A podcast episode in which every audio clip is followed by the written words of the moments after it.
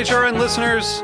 As we celebrate our 15th year, we are deepening our commitment to giving voice to the next generation of food systems storytellers, and we need your help. Our internship and fellowship programs help activate new possibilities for underrepresented and underestimated young people through experiential journalism, audio engineering, and production training. Through these unique programs, HRN helps food equity stewards build essential workforce readiness skills that expand their potential and foster economic mobility. Please consider supporting these critical programs. And with a minimum donation, you can be entered to win a dinner for two at an amazing restaurant in one of eight cities and tickets to a concert at a great venue in one of those cities. We have incredible partners across the country who have donated, as they also share our passion for helping to educate the next generation of food systems storytellers. Check out heritageradionetwork.org slash 15 to donate and enter to win today. That's heritageradionetwork.org slash 15 to donate and enter to win today. And make sure you donate before March 31st. Thank you. This episode is brought to you by Wisconsin Cheese. We've been making cheese in Wisconsin since before we were even a state, which may be one reason why we win so many awards for it. It's what happens when a whole state dreams in cheese. Find your next favorite cheese at wisconsincheese.com.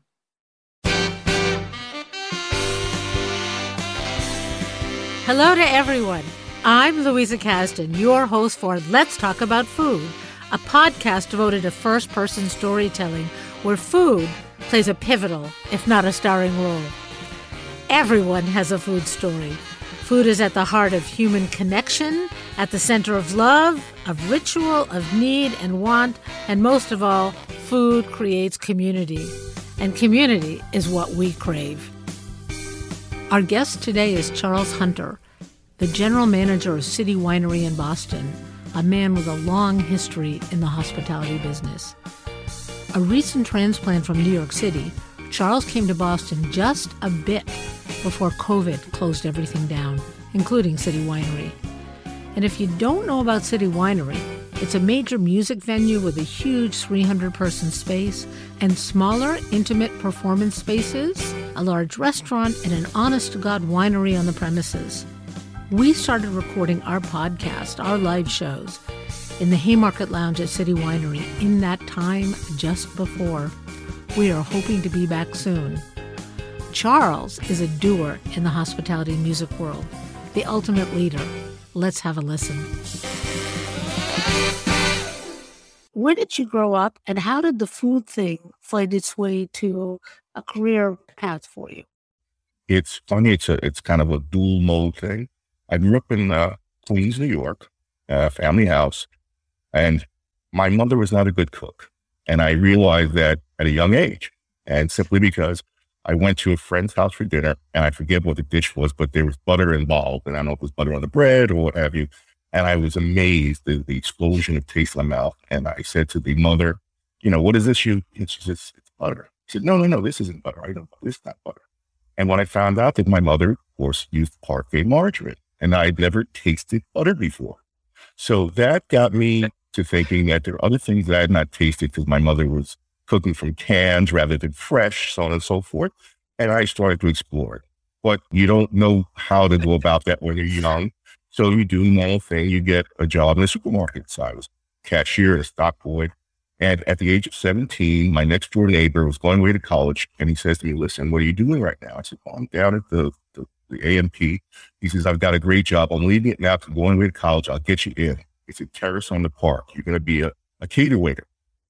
I said, okay, I don't know anything about this, but hey, it'll be fun. He took me down. I tried out. I at 17, I became a cater waiter at Terrace in the Park, doing these huge parties. And, you know, going to high school, working Thursday night, Friday night, double Saturday, double Sunday. I loved it. It was infectious. I got to learn about food and wine and guest relations, and I really fell in love with it. I then went to college and I became a maitre d' for Dante Catering. And I did that through college. You come out of college and you do the normal thing that you think you're supposed to do. I went to Wall Street and worked for Opera Capital two wait, years wait, of, say that again. I You went, to Wall Street and worked for Oppenheimer Capital because I had gone to school for communications and business management.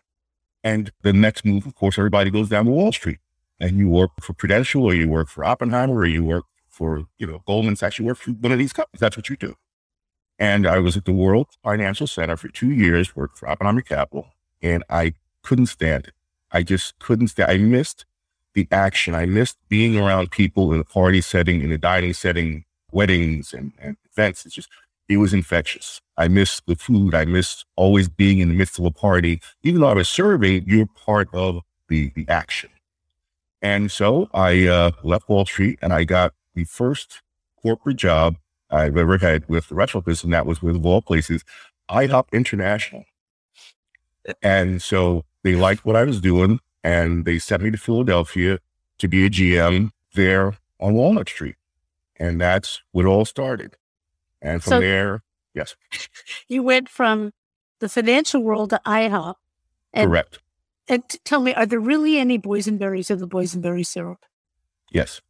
Okay. There were, they were back then, though, mind you. You know, this was some years ago. This is when they cracked real eggs and had no liquid eggs and things of that nature, which has all since changed your path varies. And, and I went on to a couple of companies that were more fine dining, casual themed. And then I got a call. And it was a funny call because a friend of mine had worked for Barbara Smith. I don't know if you remember B. Smith on 8th Avenue at, uh, at her restaurant. She was looking to open up and expand. And she had a one restaurant, which she had with a corporate partner, but she, her and her husband, Dan, wanted to have their own restaurants that they owned and get away from this company. And I got a phone call from Barbara Smith one day. And I said, no, this isn't, this isn't B. Smith. She said, no, it really is. I'd like you to come and talk to me about doing the Hampton Sag Harbor. We're going to open a restaurant. So this is 1998. And um, I go down, I meet with her and Dan. They bring me on immediately. They bring me to, to uh, Sag Harbor, and the space was magnificent. It's right on the water, end of the Long Wharf on Main Street. And it was 350 seats, indoor, outdoor, terrace, two bars, just everything you saw, every look was of yachts and water. So we we opened that up in 38 days from the day I walked in, and it was extravagant. It was the best time I ever had. I worked very hard, but it was a great time um, put that concept together. And then that was seasonal. So we then went back to New York and opened up on Restaurant Row next to Joe Allen's. And we opened that one up on Restaurant Row. And then I would go back and do the, uh, the summers in uh, the Hamptons and back to Manhattan in New York. And it was just a fabulous time. It was just a fabulous time. And then, of course, your career moves. I took some time off. And this is the first time in my life I actually took six months off from work and did not go into a restaurant other than to dine. It was a cathartic moment, really recentered me. And then, you know, I went back and did a couple of concepts and I decided I wanted to have my own, which was always the dream. And I had a wonderful conversation with a gentleman who was an entrepreneur and philanthropist in New Jersey. And he was big into the jazz scene that he felt was neglected in New Jersey because New York was really the home of jazz way back when. And he got this property and asked me to be a, a partner, an operational partner in it. So I had my own restaurant, 11 Clinton, right downtown Newark. It was fantastic, an 88 seat concept with a full bar and a small stage that could sit, fit up to five people, five, five pieces. We did live jazz Thursday through Sunday, Thursday night, Friday night, Saturday night, and Sunday brunch. No cover charge. Our menu was Southern Eclectic. And it was just a wonderful time. Though I was not super financially successful, it didn't make me a million dollars. I touched every table literally. And when you get people walking out the door smiling and talking about what a wonderful time they had, how they're going to you know, send people back for that, that pork chop dish or the ribs or what have you. And you start looking at the Yelps, the Googles, the uh, TripAdvisors and all that stuff you know, I was 4.5 on, on Yelp. I was 4.5 on Google. I was 5.0 on TripAdvisor with nothing but great comments. I was in a lot of the comments as to how they guarantee that somebody would come to their table. What I loved about it though was my staff really bought into what hospitality is all about. They really bought into every guest matters every time. Follow the plan. Give every guest 110%, even if you've seen them 10 times. Don't try to, you know, slide by and if you follow my, you know, steps of service, you mimic back the order to the guest, you double check your order before you start bringing it in. You double check before you bring it out to the table. All those little things will turn out to be a wonderful experience for the guest. You'll make money. You'll stay alive. Everybody will be happy. It was fantastic. Absolutely fantastic. I loved it. I really did. And I think I went out on the right note because people were very upset to see me closing the doors. Why did you close the doors? I didn't agree with where we were going. There was no upward movement. We were one block off of Market Street in Newark. We were being beaten up by big names that were one block away. Plus, we didn't have any parking on the block I was in. So guests wouldn't come out to me if they had to spend $40 to park on an event night, little things like that. It was location. I mean, they were building, building, building, but nobody was out on the street at night. There was no foot traffic. And so it dawned on me that this was not sustainable. And if I was going to do it, I want to do it right in a different location. So I said, let me just regroup and start back over square one. There's nothing that says I have to stay there. So at that time, I took some time off. And of course, I found City Winery. And I really enjoyed the culture. When I was uh, talking to them, I knew what I wanted. I didn't want to just go into someplace and run a unit for them. I wanted to have say, I wanted to have some entrepreneurial role in it.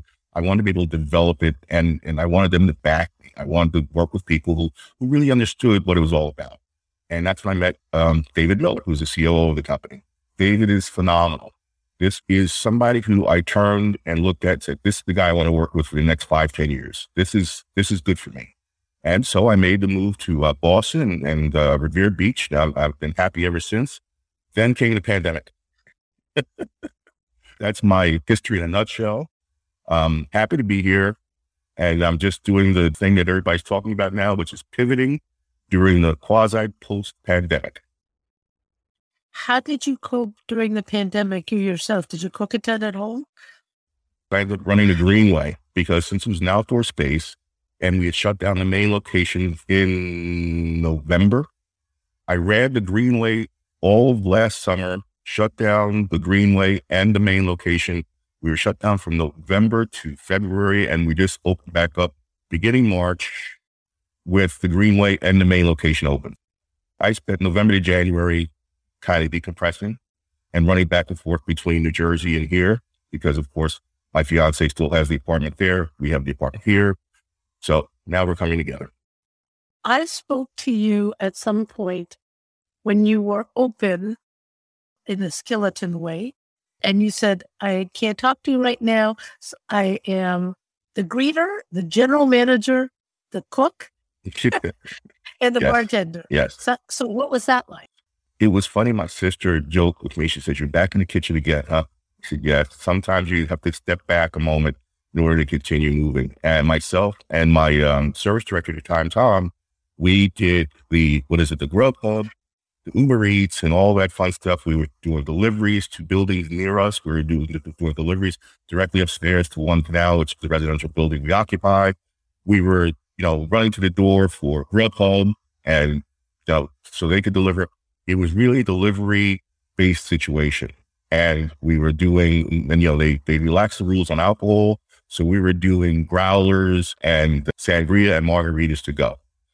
Very interesting pivot, very interesting time. We were working our butts off and we were just trying to keep it going. And that's why when I had my couple of months off there, it was needed. It was needed. I have to ask you because I've been around the food business a long time. And I don't know so many black men and upper management in food. There are not. Is that there It's- are I've now? always, they really aren't, uh, still to this day. I can, and over the years, I've been at high level meetings and I'm the only one of two people of color in a room full of 10, 15, 20 people. We are in the hourly craft pool. It's very diverse. Then you talk about the different positions in the restaurant. But when you come to roles of leadership, whether it be general manager, uh, district manager, so on and so forth, it's not very uh, So what do you think? Because I mean, there are certainly a lot of people of all sorts of colors who are interested in food. What do we do to open it up? I just think it's exposure and making sure that you're a mentor. You know, um, I try to find anybody who I feel has got the talent and the, the wherewithal, the drive, because it's not an easy business. It's really not a nine to five, Monday through Friday by any stretch of the imagination.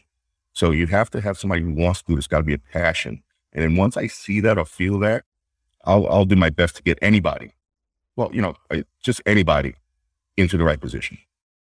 And I found that I've, I've actually, believe it or not, had a lot of success in promoting women. I've got a number of women who I depend on wholeheartedly and trust them fully. Uh, and that's a wonderful thing. Yeah, it is a wonderful thing. So, talk to me a little bit about like when you cook, what's your palate? And, and oh, does... I'm a I'm I'm a meat and potatoes kind of guy. I'm I'm fish and meat.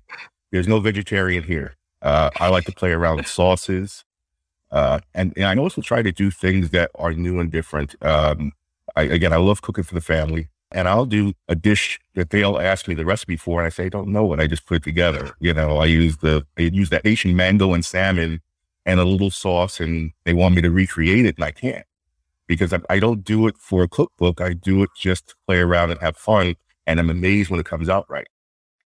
I want that recipe. he should make That sounds really yummy to me. Wow.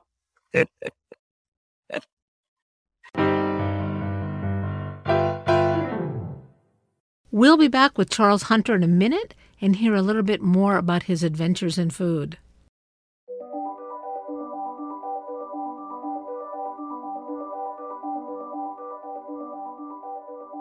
This episode is brought to you by Wisconsin Cheese.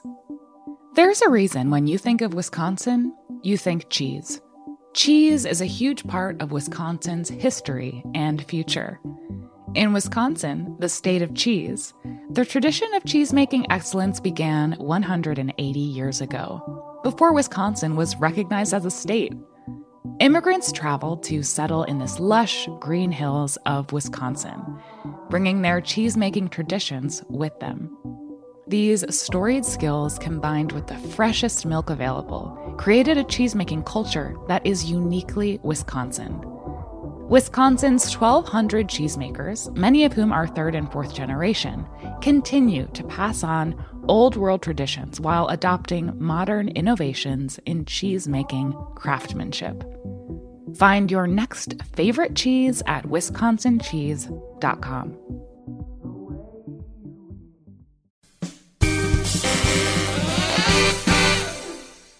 And we are back with Charles Hunter. So, Charles, I need to ask you if I, if you think back to your most profoundly moving spiritual food experience, where would it be? Tell me about it. What did you eat? Who Ooh, were you with? Good one. Why did it matter? That's a good one. Ooh. And there've been a couple. I would say it was my sister. My sister's a few years older than I am. And when I was younger, she was one who really introduced me to, to different places in Manhattan, down down Broadway. And there was an establishment called Marvin Gardens, and it was on Broadway. Wait, Fantastic. that's a that's on my Monopoly board. Marvin Gardens, yes. It was a fantastic spot that I still remember. And I mean, we went there. I was as young as ten, and it had a bar in the front. It was very lively, very you know meet and greet towards the back, it was small, maybe 40 seats, but they had changing artwork on the walls. Some were art, sometimes it was pictures, so on and so forth. It was fabulous. And they had a New York strip steak that was like butter. And even as a young man, I'd gone there and my goal was to finish that steak. And with the company of my sister, you know, I tried different things. I, you know, I tried frog's legs for the first time. I tried all kinds of it was always an adventure being with her. And I found that that was my experience. Was that if you were with the right people and sharing a common experience, it made the food taste better. It made the wine taste better. The entire experience was just electric. And so that was my favorite time being with my sister and having a simple New York strip that was cooked perfectly with some herb butter on top at Marvin Gardens. I was too young for the wine at that time, but the steak was great. What a great memory. What a great memory. Is there anything I didn't ask you about that you'd like to talk about that has to do with food? I used the term passion before, and it's amazing to me that I'm in a business that I think if I had known when I was in for, I may not have done it. But now I can't think of being anywhere else except for hospitality, food, music, you know, that wine, the whole thing. I, I'm so steeped in it. And I just can't imagine anything else. It's never a boring day. It's never the same day twice. Some days I wish it were a little boring, but it's never boring. It's always somebody new to talk to, a new experience to be had, a new obstacle in some cases, a new venture. It's never boring. Never boring. I think that's great. Thank you. Yeah, because people don't know about City Winery right. either. So, yeah. So that's what I'm always surprised about is that people don't really know how multifaceted uh, City Winery Boston is. We've got a 326 seat main venue that we do music in pre pandemic every night. Now we're trying to do at least five nights a week. We've got a smaller Haymarket lounge that seats 75, stands 90. That's also a performance space with a stage. We do comedy, we do local acts there. We've got an art gallery that does a standing 50 person cocktail party. We've got a tasting room that seats 36, and every one of our rooms has audio visual, pulled out screen, a projector in the ceiling. And the tasting room we use for wine tasting, cocktail classes, uh, business lunches, birthday parties, things of that nature. We, of course, are an active urban winery, so we crush thousands of pounds of grapes every year we ferment in the winery upstairs and we age downstairs in the barrel room, which we have two of. One is temperature check for red wine and the other is temperature check for white wine. We have a full bar, full lounge, and a 150 seat sit down fine dining restaurant. All these things going together, you can do weddings, we can do corporate events. We have something going on in every room. And then during the summer, we have the Greenway. We have a wine trailer that we leave down there all summer, and it's got taps. And of course, the wine that we make at 80 Beverly, we dispense on the Greenway. And we have some games, we have live music, we have cornhole and putting greens and some light foods and cheese and charcuterie, sandwiches, things of that nature, and beer and wine. So there's always something going on at City Winery, whether you're at the main location at 80 Beverly or if you're down on the Greenway at uh, Dewey Square.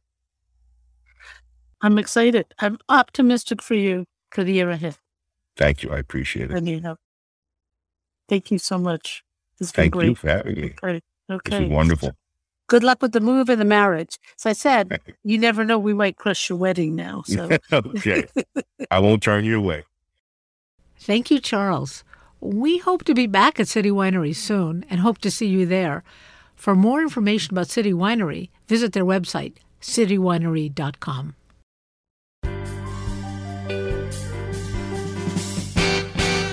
Thanks for listening. And thank you to our team, producer Rachel Gottbaum and sound engineer and composer Michael Moss of Soundscape Boston.